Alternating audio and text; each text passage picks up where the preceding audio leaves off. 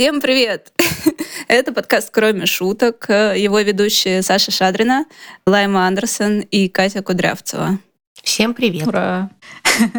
Сегодня мы записываем ежегодный, э, ставший традицией уже выпуск про любовь к 14 февраля. И по этому случаю я вчера переслушала прошлогодний выпуск про любовь. И вот мы только что обсуждали, что же там было, потому что никто не помнит. И я взяла на себя эту тяжкую ношу столкновения с собой прошлой, также с вами прошлыми. И да, я предлагаю сначала об этом поговорить. Например, только что мы с Лаймой говорили как раз об этом, а, что Лайма, она в прошлом выпуске говорила, что у нее нет особых планов на День Святого Валентина, что весь год она переживала расставание, и теперь у нее планы минималистичные. Например, она хочет съесть торт. И я сразу себе сделала такую заметку единственную по итогам этого подкаста. Подумала, это неплохая мысль. Возможно, я тоже съем, съем торт. Тем более я нахожусь во Франции с недавних пор и еще не ела торт ни разу. Я думаю, что это то место, где торт стоит съесть хотя бы раз в жизни. А с другой стороны, о чем мы говорили? Мы очень быстро э, тогда скатились в разговор о дружбе, да, как о дружбе, как о форме любви, и форме близости. И вот мы говорили о том, что Лайма говорила о том, что в дружбе как-то все получается. Чувствуешь поддержку, заботу, даешь эту заботу. А на любовь это как будто как-то не переносится. Точнее, на отношения парные. И в чем же дело? Ну и тут мы вспомнили Ливстрём, Вестееву и Луз, про то, что люди сейчас в позднем капитализме не могут построить такие близкие отношения парные а, по тысяче причин. И Лайма сказала, все понятно. Почему понятно? Но что же с этим делать? Непонятно. Ну и, и конечно, самый э, доступный, распространенный, известный способ, э, стратегия борьбы с этим это создание квир-коммун, которые в последнее время гремят в Твиттере. О, нет. Давайте не будем приносить сюда эту Прошлом тему. мы еще не знали об этом. Не знали, как испортить хорошую идею. Вот, вот такой у нас был разговор. Поэтому мой к вам вопрос теперь. Что изменилось? Что по любви? Скорее рассказывайте. Стало ли что-то понятно? Ничего не изменилось. Стабильность — это хорошо. Я переживала новое расставание в прошлом году. И снова задаюсь вопросом, что же такое, почему у меня так много прекрасных подруг, друзей, и у меня все получается с ними, почему у меня совсем не получается с любовью. И на днях я думала о том, что у меня сейчас вот на сегодняшний день, начало февраля, вот это благостное состояние, когда я никого не люблю, ну, в смысле, я ни в кого не влюблена, я ни по кому больше не страдаю. Со мной все отлично. Мне очень спокойно, очень хорошо. Я понимаю, что это такое приятное затишье, которое обычно очень резко заканчивается и становится очень неприятно. Вот. Но на сегодня, да, я в таком состоянии спокойном. У меня есть много других каких-то забот, интересов. Э, меня окружают приятные люди, в которых не хочется влюбляться. Ну, в смысле, я их люблю вот как раз как друзей. И все, вот такое до сегодня. Но год, на самом деле, как будто ничего не изменил. не прибавил мне никаких знаний, кроме, не знаю, того, что чем дольше находишься в гетеросексуальности, тем э, дальше хочется от нее, я не знаю, сбежать. Вот, поэтому квир-коммуна, да, какие-то отношения, да, с прекрасными цисгендерными мужчинами гетеросексуальными. No, thank you, пожалуй, нет, не сегодня.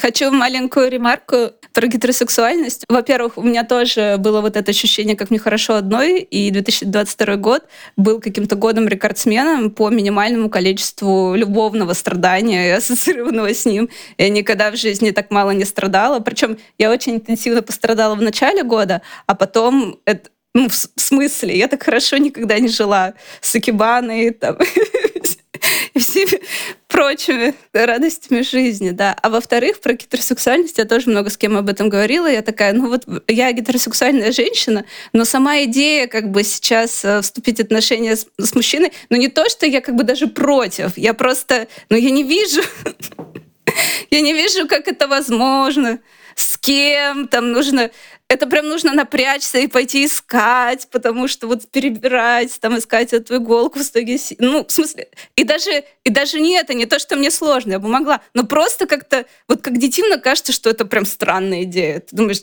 ну, что-то какая-то странная идея. Но при этом как бы отношение с женщинами тоже на себя особо не можешь применить, потому что, ну, на тот момент я не могла применить. Ну, потому что как-то ну, это, это тоже непонятно. И, в общем, это было приятное чувство, когда ты, ты как бы ни с кем не можешь на себя применить отношения, и только занимаешься кибаной. Все. Мне даже уже интересно, чем закончится этот подкаст, потому что вот это вот никакой любви. Просто занимайтесь икебаной, просто занимайтесь икебаной. В чем проблема?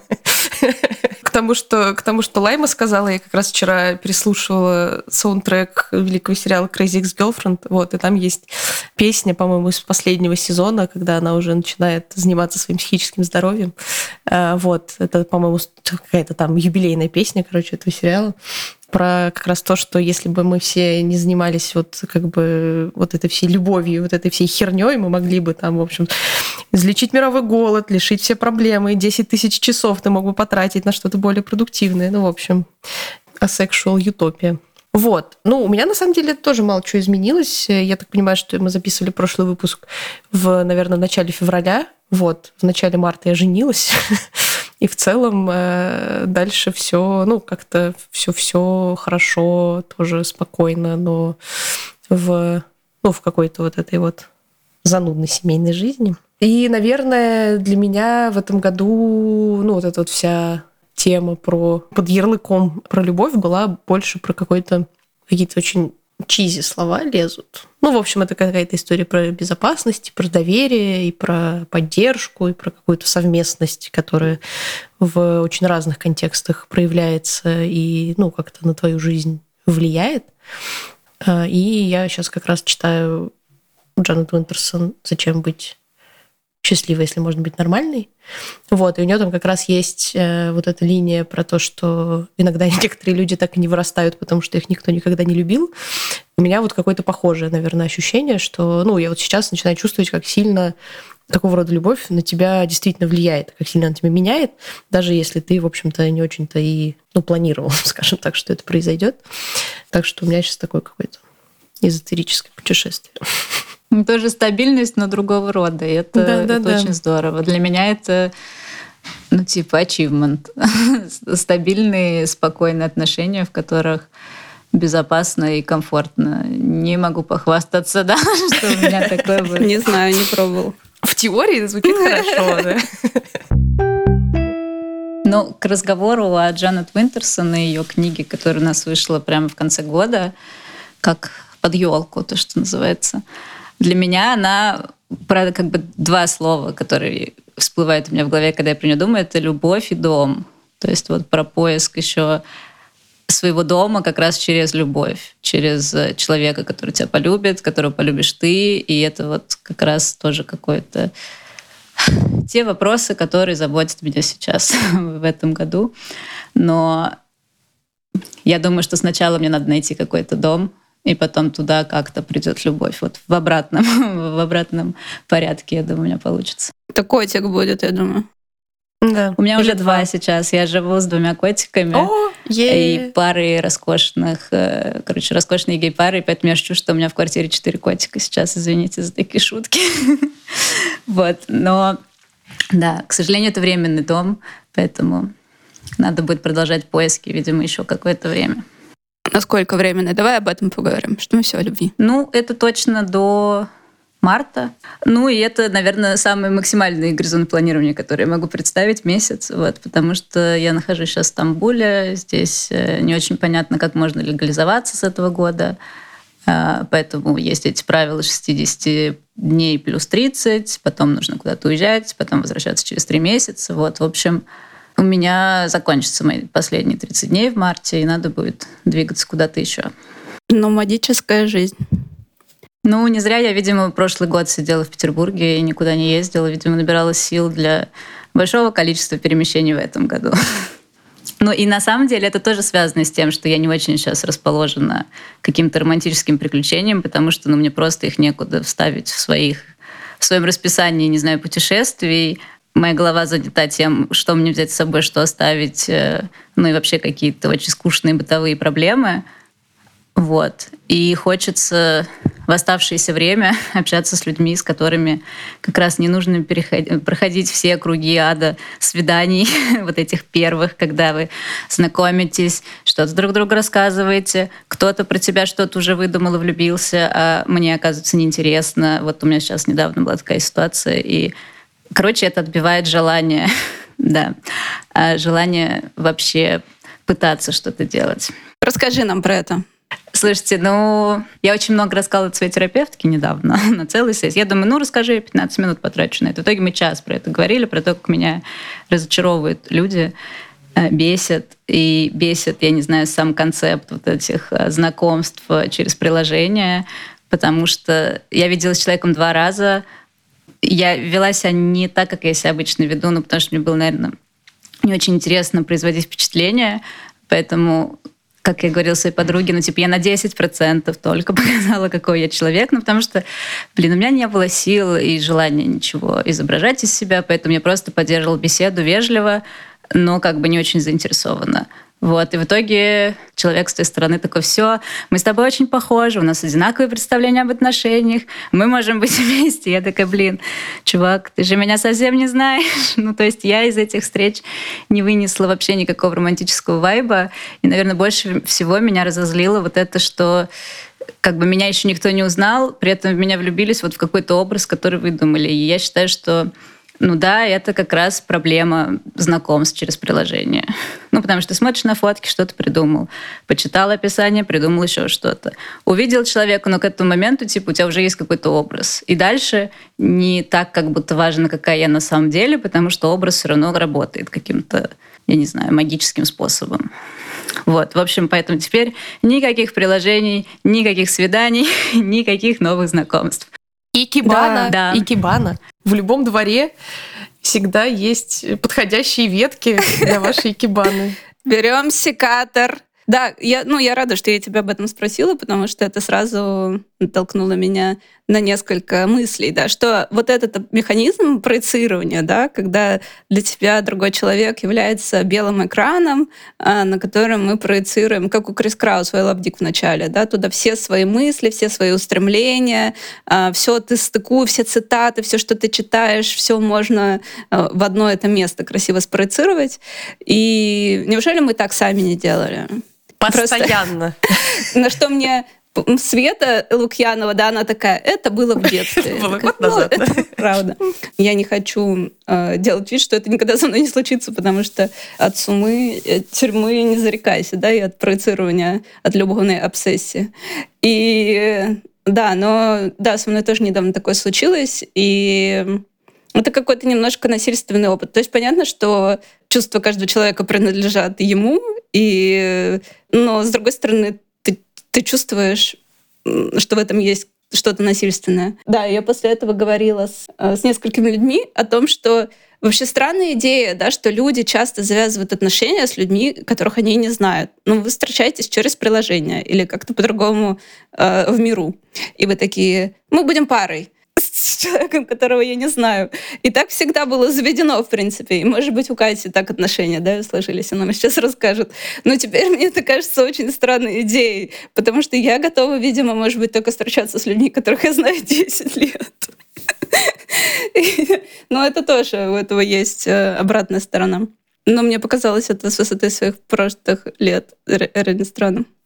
Не, ну я, да, я, я прям поддерживаю, потому что ну, у меня никогда не получалось встречаться с людьми через приложение ровно поэтому, ну, потому что это какое-то очень вымученное пространство, где все пытаются что-то из себя вымучить, и это все неприятно. И как-то не настраивает совершенно ни на какой романтический мут.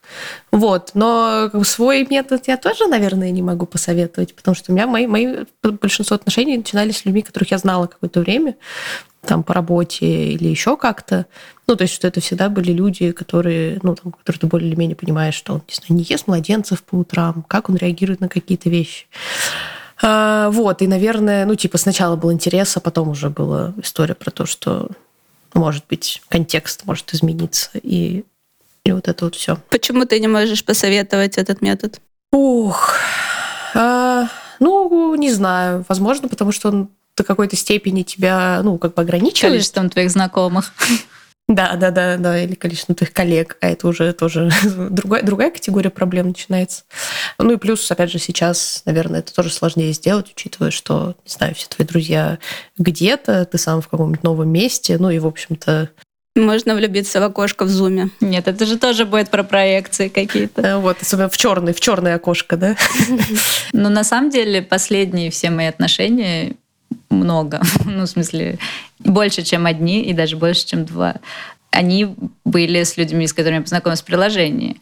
Просто второй момент этих приложений, что вот бывает очень большое количество ужасно скучных встреч, и ну, типа, ты просто тратишь время. И если потом неожиданно ты встречаешь кого-то, с кем тебе интересно, и про это тоже много кто пишет, ну, все, кто исследует, не знаю, тот же Тиндер, что вы это воспринимаете не как алгоритм Тиндера, который тебе подкинул кого-то более-менее твоего возраста из твоего круга, типа интересов, а как судьбоносное что-то. Ведь в этом Тиндере столько людей, но именно мы с тобой встретились, и это, боже, посмотри, как получилось. Ну, это здорово. маркетинг, мы все знаем, как да. все устроено. Вот. Но поскольку эти отношения тоже закончились, наверное, да, приложение себя в моих глазах полностью, не знаю, дискредитировали. Все, никаких приложений больше, да.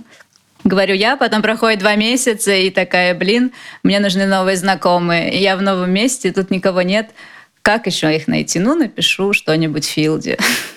А, хочу тоже высказаться про приложение, ну, потому что диджитализация, да, вот этой романтической культуры, конечно, они пишут Ева и Луз, и Лев Стрёмкист, мы все будем это повторять все эти годы, про то, что это коммодифицирует людей, мы их воспринимаем как взаимозаменяемые опции, слэш-товары, на-на-на, тра-та-та. Про себя хочу сказать, что, как и Лайма, у меня было трое отношений подряд из э, дейтинговых сервисов. Это все были долгие отношения по моим меркам. А, это все были хорошие люди, замечательные. Мы с ними до сих пор дружим со всеми. Да, близость наша, наверное, глубже, чем на тот момент, когда мы были в отношениях. И я люблю шутить при этом, что мне 34 года, и я последний раз была на свидании через приложение до 30 лет. Вау. И я прямо держусь за это. Я такая, в эту декаду это не перешло. Ну, я, конечно, их ставила, я там, может быть, сидела сутки, а потом, ну, это было внутри глубокого депрессивного эпизода, такая, я не могу.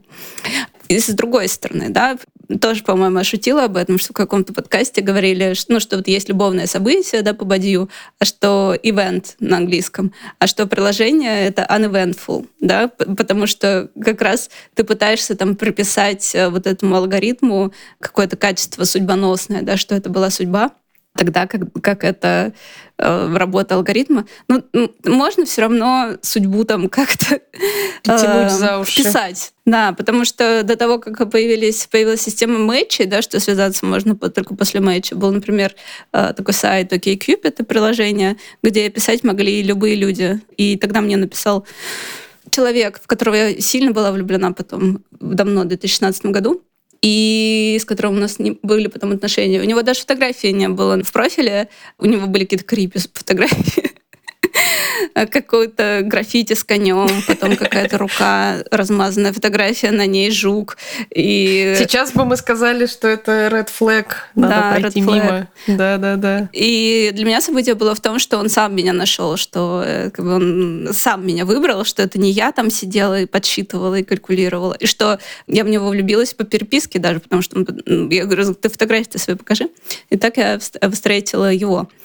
Но не суть. Да, но теперь хочется, конечно, перестать искать, потому что вот эта взаимозаменяемость и вот эти вот э, вот эта доступность и вот эта доступность этого механизма, она как будто ты видишь в ней некоторые ограничения, потому что вот, например, э, до того, как сделать нокининг, а, я работала там где-то по два, по одному году, да. Ты вот работаешь, потом меняешь работу, потом меняешь работу, потом меняешь работу. И как будто с отношением через приложение у меня получалось так же. У меня была такая пятилетка с серийными ногами, когда ты два года в отношениях, год в отношениях, полгода в отношениях, год в отношениях, и потом ты думаешь, а что мне там следующие 50 лет так делать? Это сколько у меня будет отношений. Или ты думаешь, ну ладно, у меня, допустим, есть срок годности, да, как у всех женщин, как писала Эллен Майлз в предисловии к I Это 40 лет. Но все равно это еще 16 лет. По два — это 8. Это... Мне не нужно столько людей в моей жизни да, близких. Я, я не хочу так интимно знать такое количество людей. Поэтому я скорее за вот теперь за вот это время, когда нет никаких отношений, потому что мне кажется, любовных событий на жизни может быть много. Ну, правда. Ну, тебе нужно 10 любовных событий, вот такой большой, испепеляющей любви. Я боюсь этого. Я бы хотела, чтобы на жизнь было, может быть, три любовных события. И и, возможно, я уже исчерпала. Да-да, мы сейчас опять вспомним Шарлотту из «Секса в большом городе», которая три больших любви. Если уже было, все, сорян. А, все. Да, да, уже. Это вот на подкорке сидит у меня. Я думаю, откуда же это взяла? Но проблема в том, что все равно же в какой-то момент мы находимся в этом состоянии, когда это может быть один день в месяц или один день, я не знаю, в полгода, когда мы умираем от того, что мы никого не любим, нас никто не любит в романтическом плане. И именно в этот момент, мне кажется, начинается такое, что надо срочно что-то делать. И вот здесь, наверное, главная задача переждать просто. Ну вот я, кстати, тоже хотела, хотела сказать, что, ну это тоже, наверное, в контексте приложений тоже можно использовать. Это было, я какой-то момент тоже говорила об этом со своей терапевткой когда-то давно. Хотя, возможно, это было в этом году. В этом году много о чем говорила с этой терапевткой. Что у меня никогда с самого детства не было истории про то, что, ну, типа, мне нужны романтические отношения. Ну, то есть вот у меня не было такой, такого целеполагания. То есть вот эта история про то, что обязательно должно, там, не знаю, вот это вот любовное событие или что-то еще, или когда у меня не было отношений, я думала, блин, что-то у меня нет отношений, нужно срочно исправить эту ситуацию. А, то есть и, и при этом у меня были какие-то, ну, не знаю, там, жизненные мечты и цели, но они все не были никак связаны с Э, наличием или отсутствием там второго человека. Ну, то есть, не знаю, вот этот образ там домик в лесу с собачками, ну и как бы с кем-то или без кого-то. Ну, в принципе, и то, и другое файн. Я про это рассказывала в контексте работы, потому что почему-то в работе мне казалось, что мне нужна одна единственная.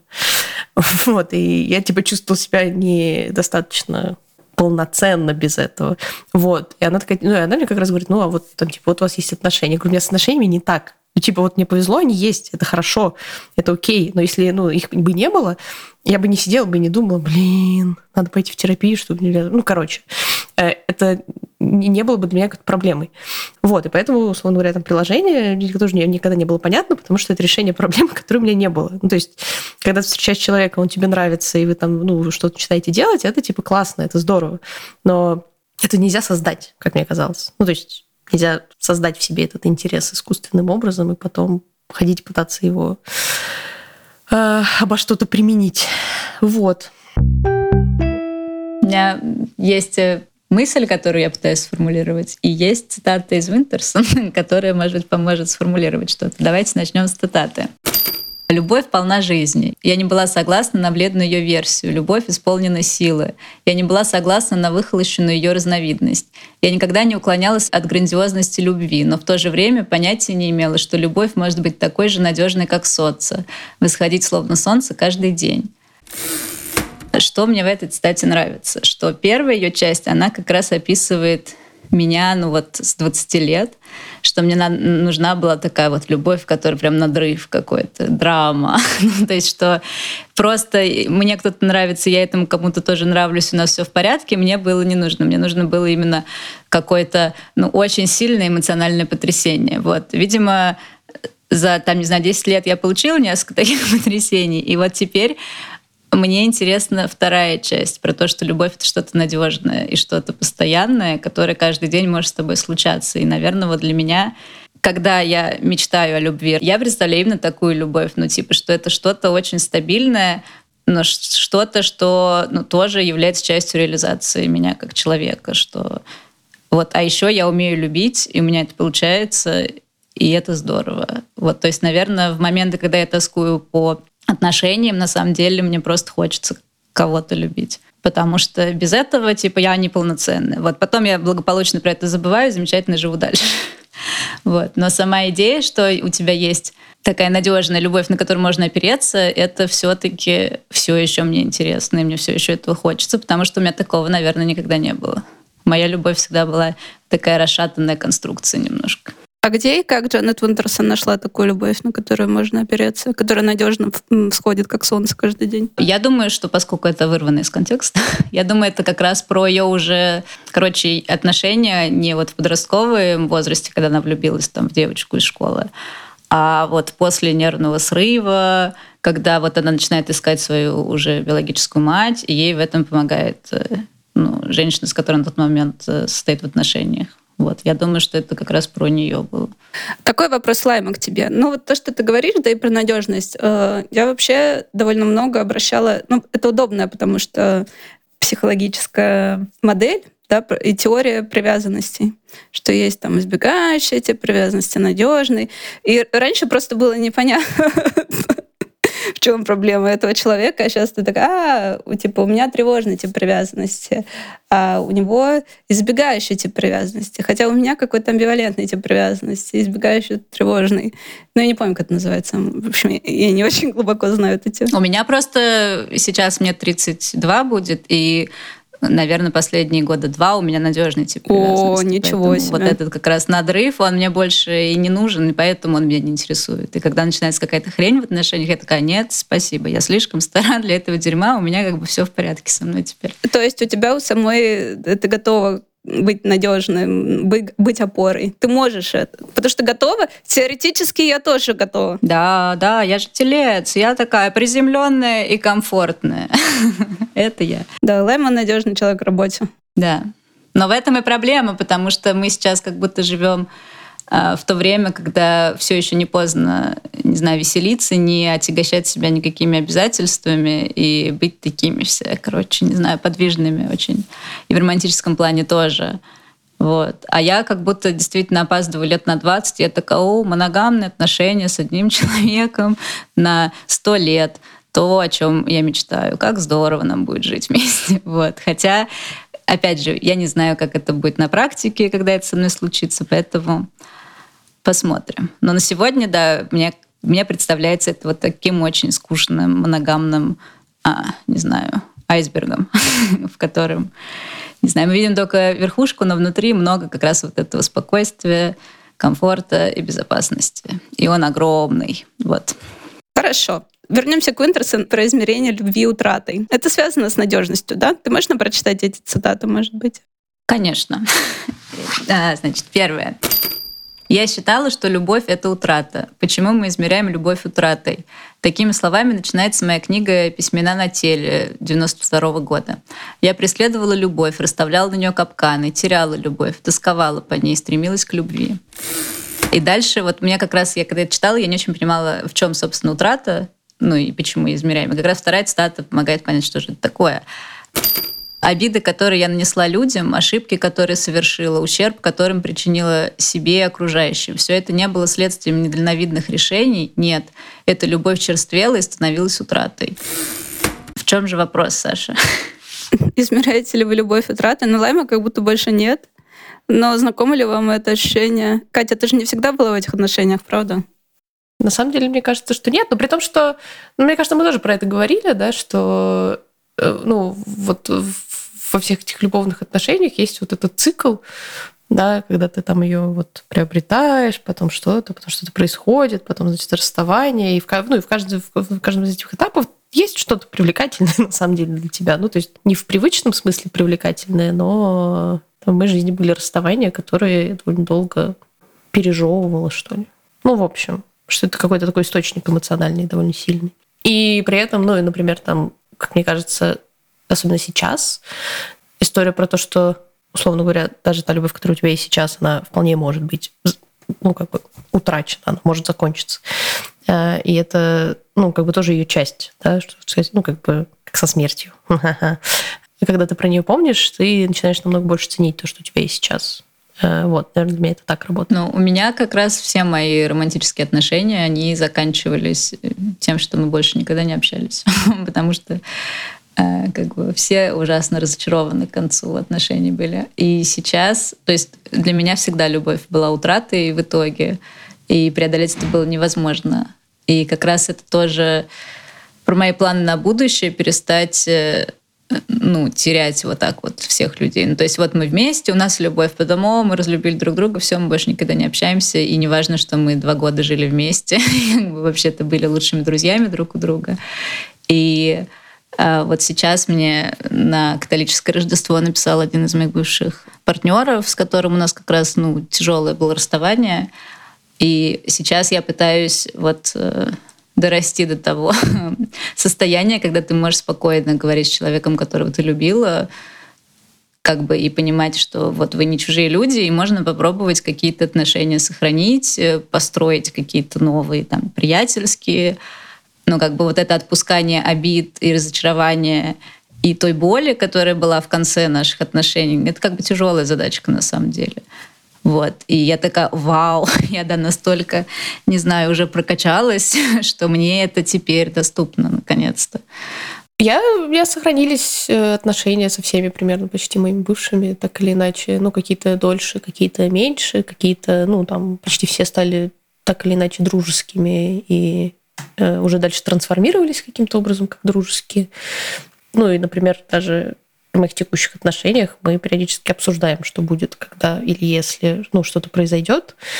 Мы как раз, да, мы как раз говорим о том, что, конечно, мы останемся друг другу близкими людьми и так далее. И это тоже ну, какую-то рамку задает да, этим отношениям, что ты не пытаешься, ну, там, не знаю, в общем, какой смысл питься с человеком, с которым вы все равно супер сильно близки, не только романтически, а еще какими-то другими способами.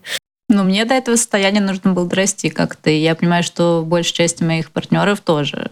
Иногда я думаю, блин, дело действительно не во мне. Надо же, как интересно. Раньше я всегда по нему думала, что типа проблема во мне, типа как, э, ну короче, тут даже нечего э, пытаться разобраться, как бы понятно, что я все профокапила, все испортила. А последние вот как раз отношения несколько, я такая, вау, надо же, какая я стала взрослая, серьезная тетя. я научилась э, как-то по-другому действовать. Вот. А мои партнеры, к сожалению, нет. Вот, и поэтому я надеюсь, что наконец-то в какой-то э, ну, короче, что в следующий раз наконец-то получится что-то более-менее похожее на то, что я представляю сейчас э, как идеальные отношения. Я показываю кавычки, потому что, ну, понятное дело, что идеального ничего нет но все равно у нас есть какой-то образ тех отношений, которые мы хотим, в которых мы хотим находиться. И вот мне хочется, чтобы в следующий раз это наконец-то было что-то похожее на этот образ, а не типа получилось, что получилось, и на том спасибо. Да, это очень высокая планка. В следующем году Лайма будет рассказывать нам, как она, сколько кибан она сделала. В следующем году я буду говорить, я сделала 360 икебана, да. И подумала, что все это мне вообще не надо. Да, ну по поводу общаться, не общаться, кто мы друг другу. Ситуации бывают разные, а, глубина ранений разная, серьезность. Для меня, я как человек, который почти со всеми общается, но всегда кто-то выпадает, всегда есть какая-то драма. Если я с кем-то помирилась, это не обязательно в любовных отношениях, бывает в сложных каких-то там профессиональных или дружеских. Если с кем-то помирилась, то где-то кто-то отвалился все равно, там должен быть баланс. Я не могу держать одновременно как бы уровень драмы нулевым. Ну, просто я уже с 3-4 года к этому отношусь так, что, ну, теперь нам мы не будем общаться 5 лет. Но у меня просто, извини, вопрос, какой смысл через 5 лет это все возобновлять из-за того, что, ну, 5 типа, лет — это большой срок и вы изменились за это время. И зачем? Так в этом-то и смысл, что вы не можете, часто вы не, вам нужно разойтись просто по своим углам, потому что это единственный способ. Да? Бывает, что единственный способ разрешить ситуацию, и люди как раз хотят, я часто это вижу по себе тоже, что люди хотят разрешить ситуацию, исходя из эм, ну, вот этого знания да, какого-то доступного, что мы на самом деле знаем, как нужно сделать. Нам об этом говорит э, терапевтическая культура, наш опыт.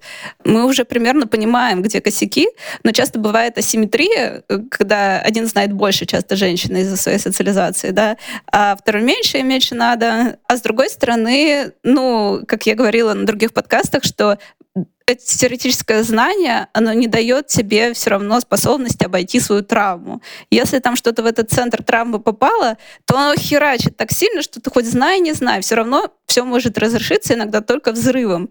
И когда все взрывается, нужно просто ну, разойтись. И все. И не в смысле расстаться, а в смысле, что полное прерывание коммуникации — это единственный способ, бывает часто, что-то сдвинуть с мертвой точки. И как раз вот это время, оно, оно дает людям возможность узнать что-то про себя и про другого, и про мир. И как раз э, после этого становится возможно общение. Но при этом я знаю, что всех, кого я любила, я люблю до сих пор. В смысле, э, кого я по-настоящему любила. Даже тех, с кем я не, не разговариваю сейчас по тем или иным причинам.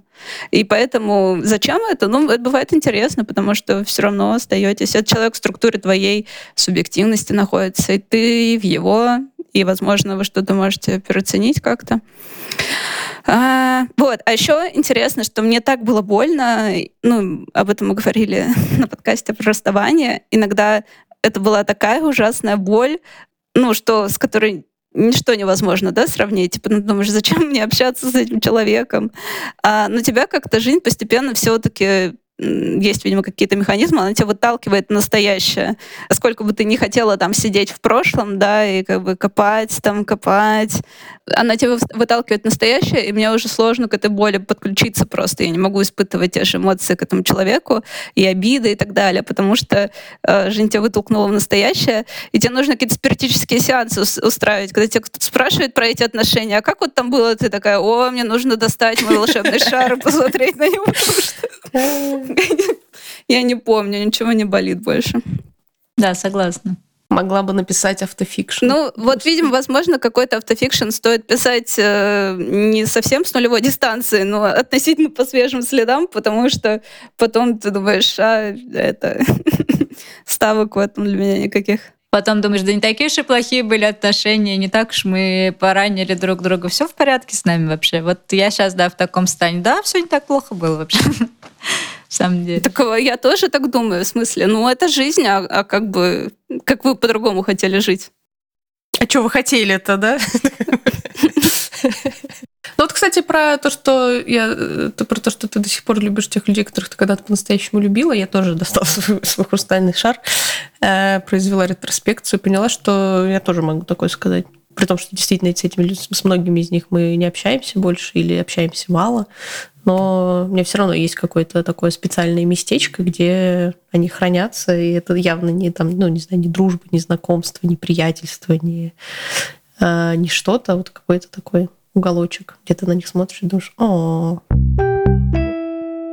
Совсем недавно я ходила в гости на подкаст «Возле фикуса», и там мы обсуждали возможность и невозможность любви в современном мире.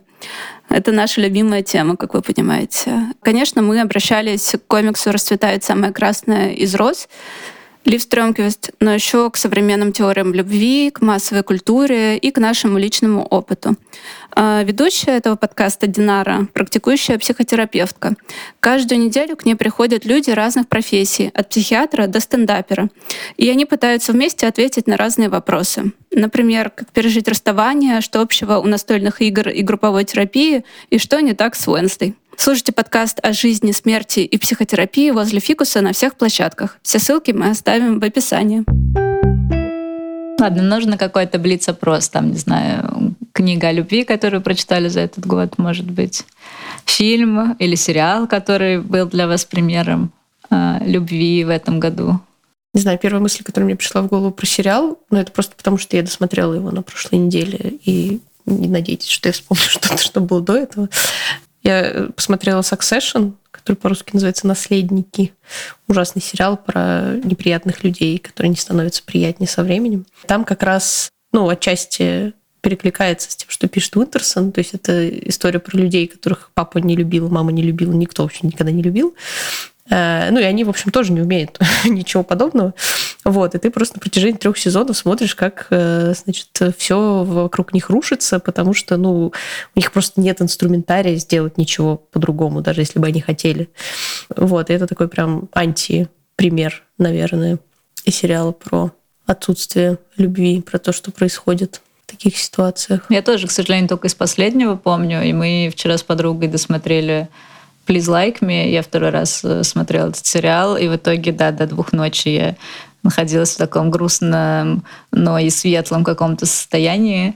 Пыталась найти в интернете песню, которая там играет в нескольких сериях. Самая грустная не смогла. Я нашла все саундтреки, кроме нее.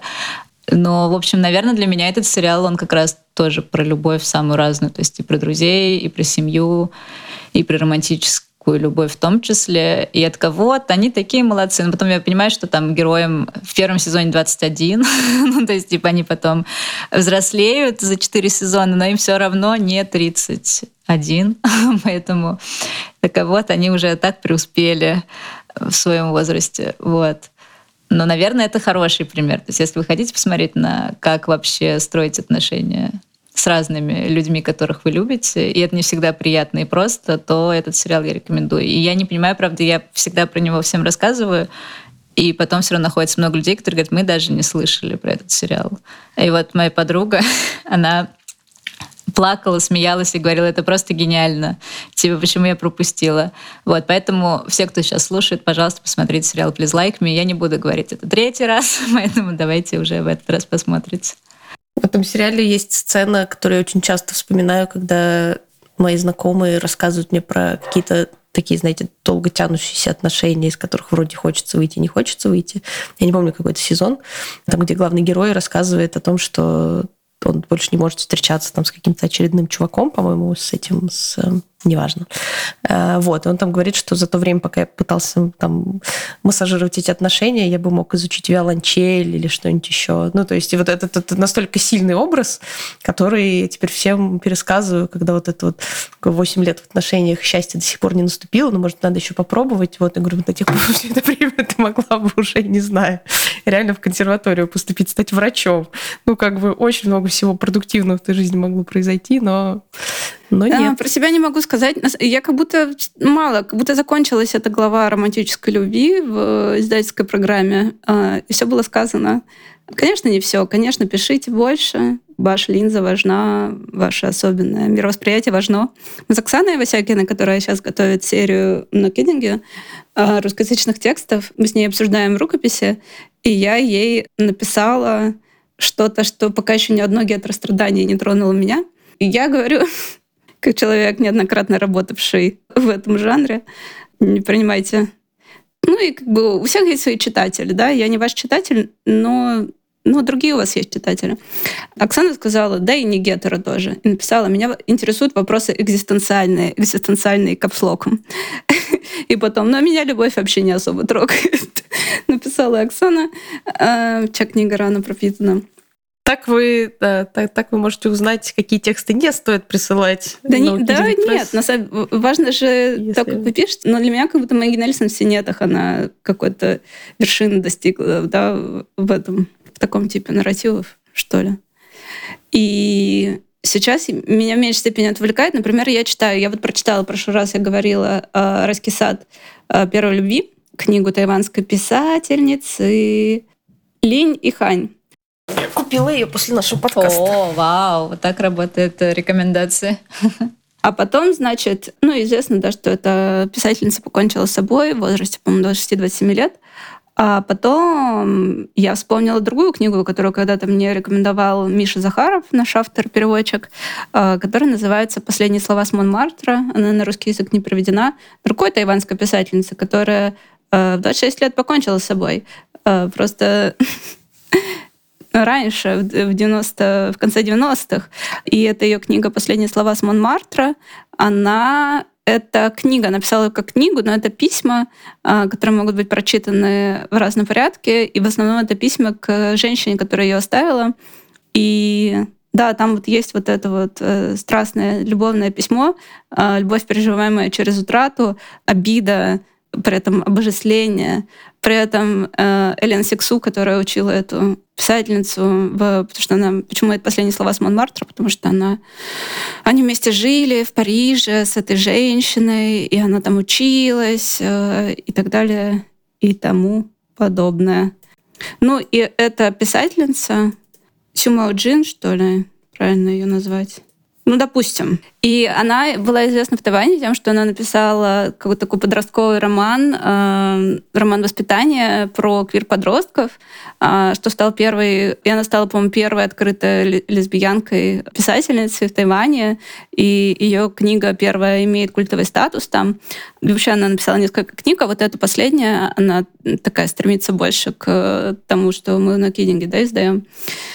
Я читаю, конечно, с большим любопытством, но и с большой тяжестью тоже, да, потому что я сейчас, э, я сейчас далека очень от этого аффекта, переживаемого ею, ну, вот этой одержимостью объектом, ощущение, что вся твоя жизнь сошлась в этой точке, э, смеси ненависти и невозможности жить без этого человека и так далее. Я как-то прям хочу даже дочитать и не могу. Про сериалы, как ни странно, я все еще продолжаю смотреть э, сериалы про секты.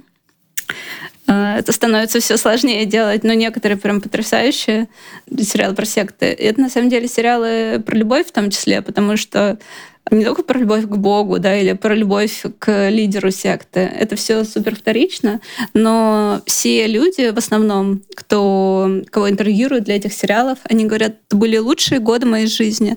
Может быть, не все, да, потому что там есть очевидный момент деградации, ближе к закату там секты, например, или когда очень интенсифицируется насилие, да, что приводит к смертям, там, разрушенным жизням, разрушенным семьям.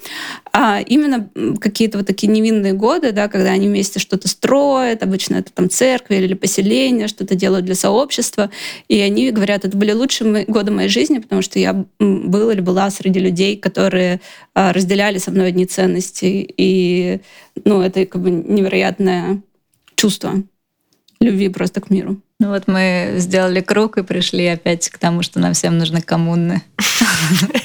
Нам не нужна больше любовь привычном каком-то представлении нам нужна коммуна. Где мы все будем делать икебаны и любить Это, друг мне кажется, звучит отлично вообще, звучит как план. Хорошо, читаемся в следующем году. Спасибо, Лайма, спасибо, Катя. С праздником, дорогие слушательницы и слушатели. Я, как апостол Павел, э, прославляю любовь в Святого Валентина и желаю вам, чтобы, чтобы в вашей душе была любовь к себе прежде всего. Не забудьте съесть торт, если вы любите торты.